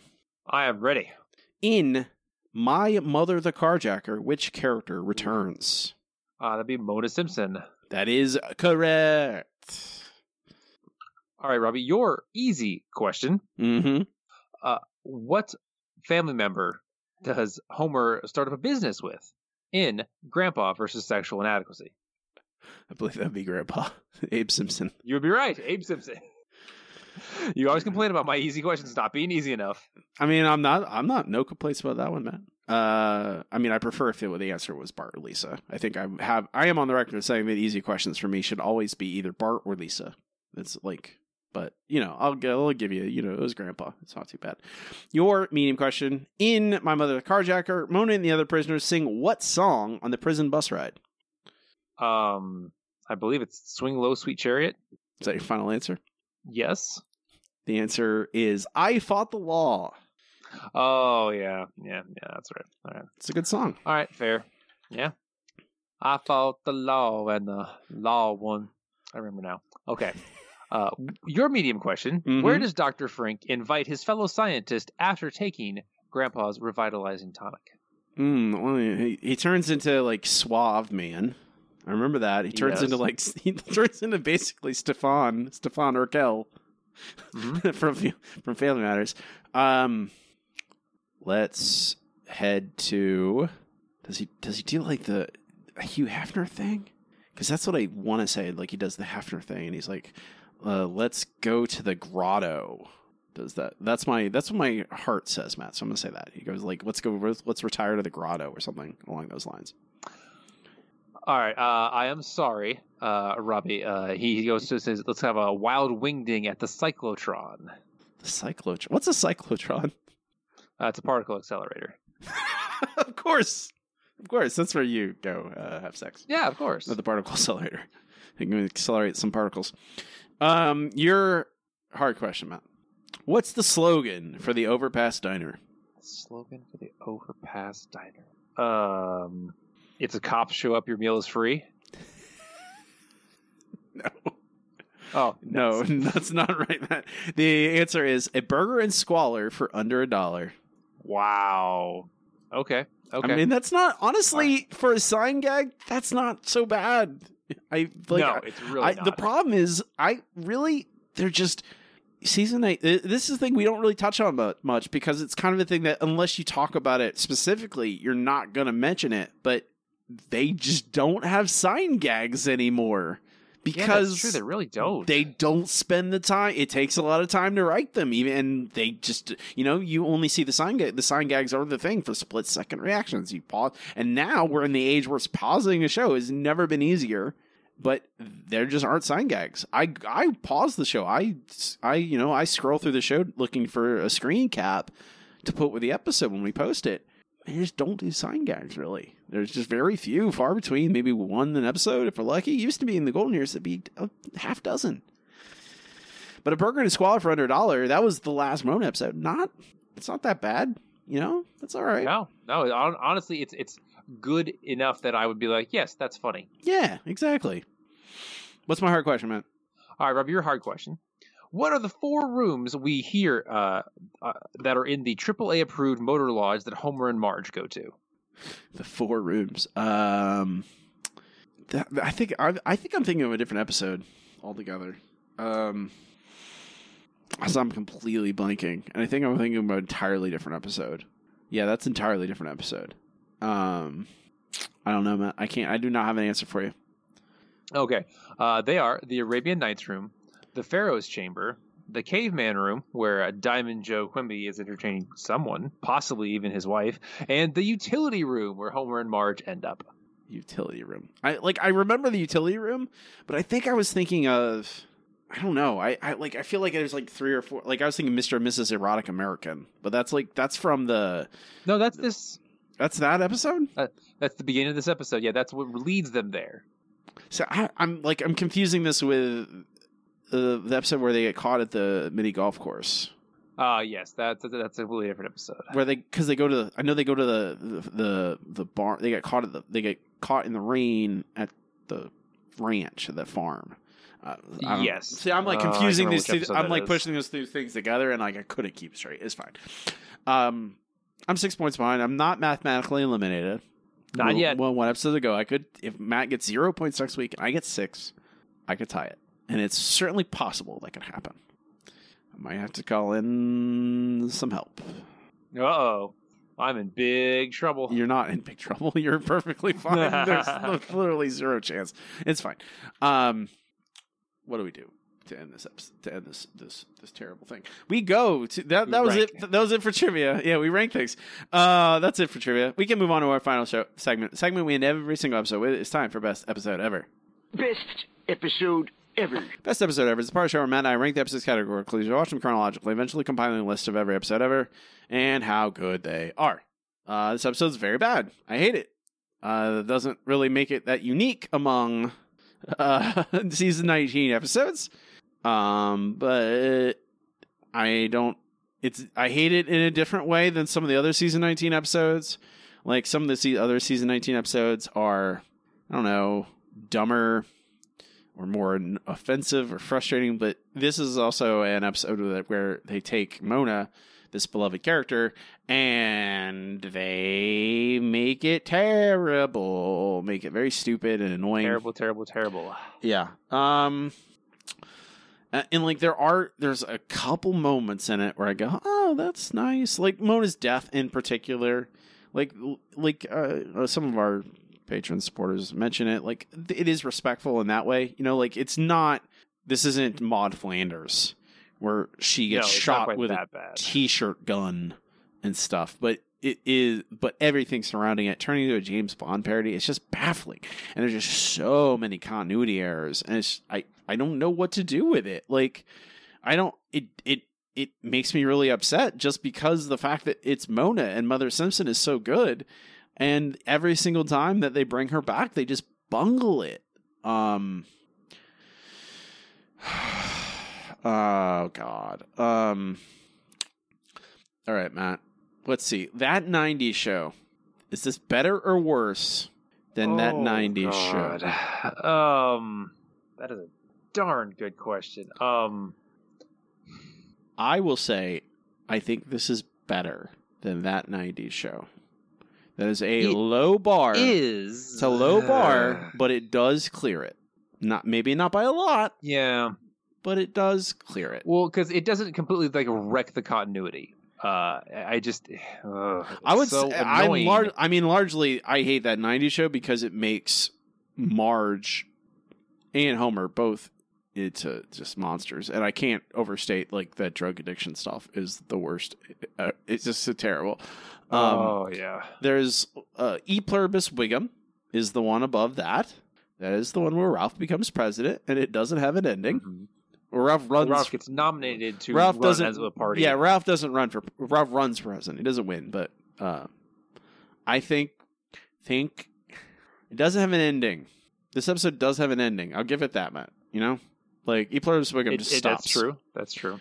Okay, so right above E Pluribus Wiggum is Kiss Kiss Bang Bangalore, which Mm. is Very bad. It's a thing. It's very bad. Um, God, I think we're getting really close though. I think this is we're in the We ter- are. yeah. This We is a close area because it's it's harder and harder for me to nail it down. Um, I think I this is know. better. I think this is better than Kiss Kiss Bang Bangalore. I think I I think would- I, I- I, sl- yeah. very slightly, just tiny bit. Um, because okay, above that, love Springfieldian style. I don't the- remember what that that's the trilogy. That's the three love stories that don't make any sense. That don't connect to each other. Oh, oh God. Um, no, thank you. No, thank you. Quite bad. Um, Yeah, it's real bad. The love that love Springfieldian style. Like it, I, the only. This is not really a good. It's not like a, a shiny beacon or anything, but I will say the love Springfieldian style because it's three separate stories. None of them stink very long. that is true. They is they true. only stink for a little bit, and then you're on to something else. So you don't have the time to sit with it. I'm gonna say this is worse than Love Springfieldian style. I that's I think this is. I would rather watch that because the variety of it, and because it is bad. It does not. It does not. Uh, you know, I don't know, destroy the legacy. Or, or contribute to the destruction of a, leg- a legacy of a of a, a, wonderful character like Mona Simpson, the first appearance of Mona Simpson.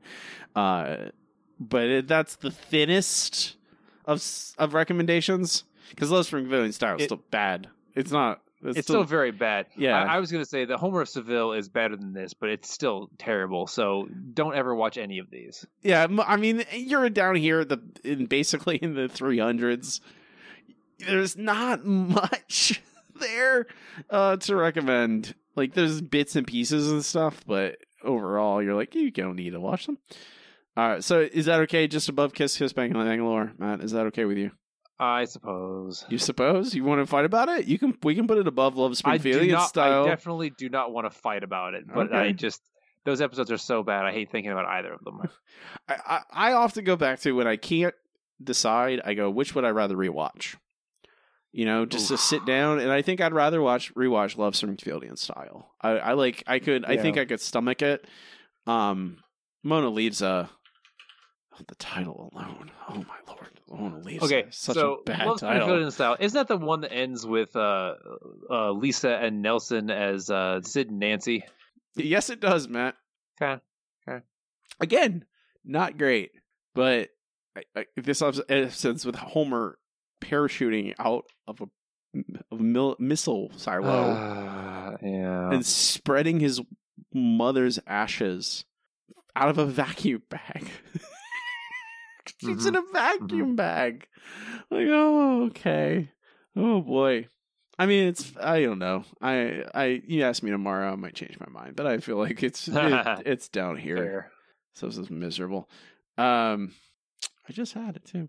Mona Leaves-a, number three sixty, number three sixty six, right below Love Springfieldian Style, right above Kiss Kiss Bang Bangalore.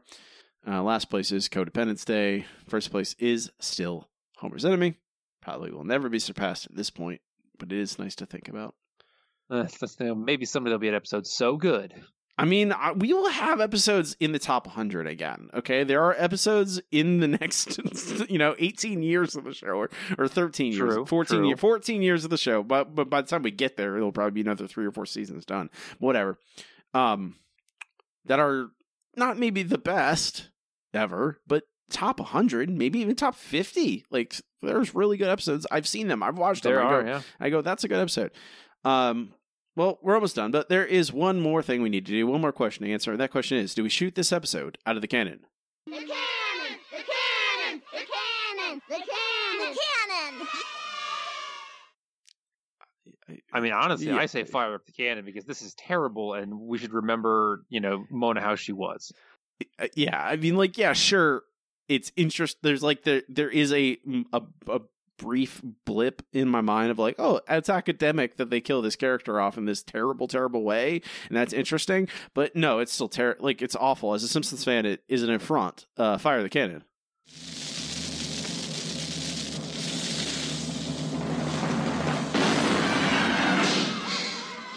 Goodbye forever, Mona. Except not forever. You'll be back. That's unfortunate. Uh, so that's that. That's it for bye bye. Fire the cannon. Uh, we can move up to the top of the list or work our way down. We are currently number ninety three. Bart Star. Uh, football, football. Bart. Bart. A surprisingly good episode. Yeah, I mean that's a, you know season nine was that turning point where there's still promise, there's still potential there, but you're starting to see the cracks. You know, just here and mm-hmm. there, just a little bit of here. You're like, wait a minute, what's that? That's weird. Oh, that's okay. I don't mind it. You know, and some of those things are like, well, exposed just a little bit. You're like, that's not bad. I don't mind it. I don't mind the the you know the the Mike Scully insanity when it's in the framework and solid foundation of a good episode. But when it's all by itself, oh boy. But yeah, it stays. I, it stays. Come on. Bart Star, it's great. Bart Star's good. I love it. I love Bart Star. Indeed. Bart Star's a lot of fun. A lot of fun. I think that's where we're at. Where a lot of these episodes, like, that's fun. There's flaws, but they're fun. They're funny.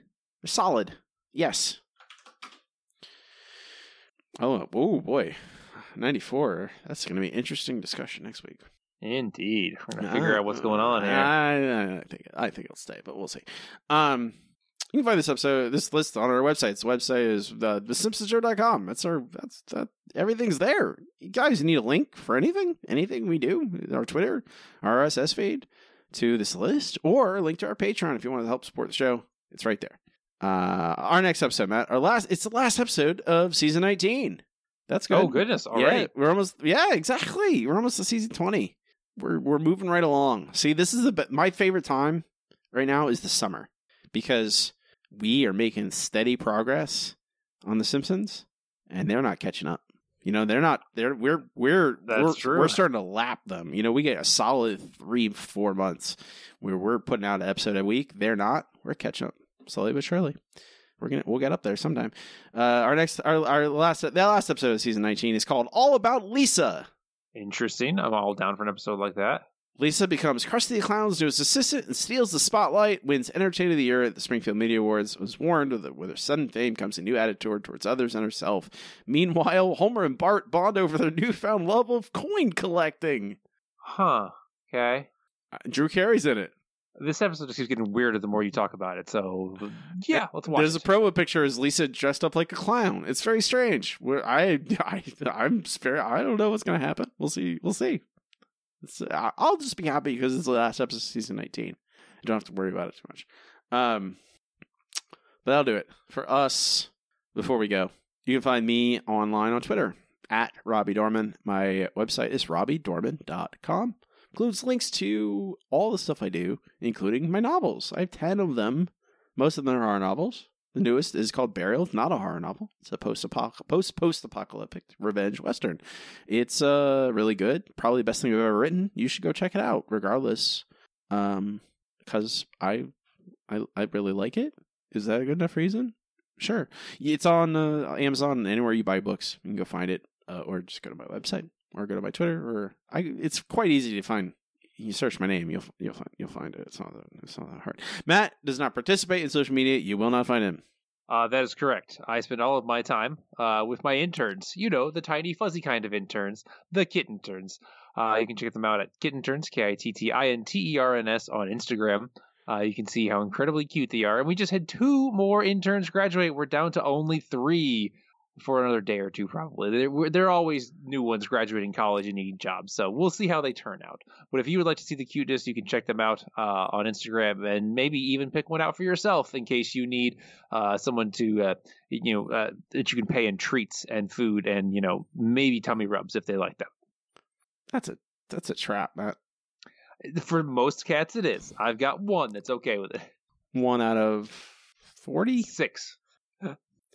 I mean, the kittens are fine with it. They, your they just your to- your your cats, despite the fact that you constantly have a like a sixteen cats in the house, despite the fact that only six of them are your cats. Yeah, okay, I see how it is. I understand. All right, uh, yeah, you should do that. Yeah, I should do that. Follow them; they're cute kittens. I can't argue with cute kittens. Uh, what do I do? I say I'm Robbie, and I'm Matt. and you can watch this episode. Shh.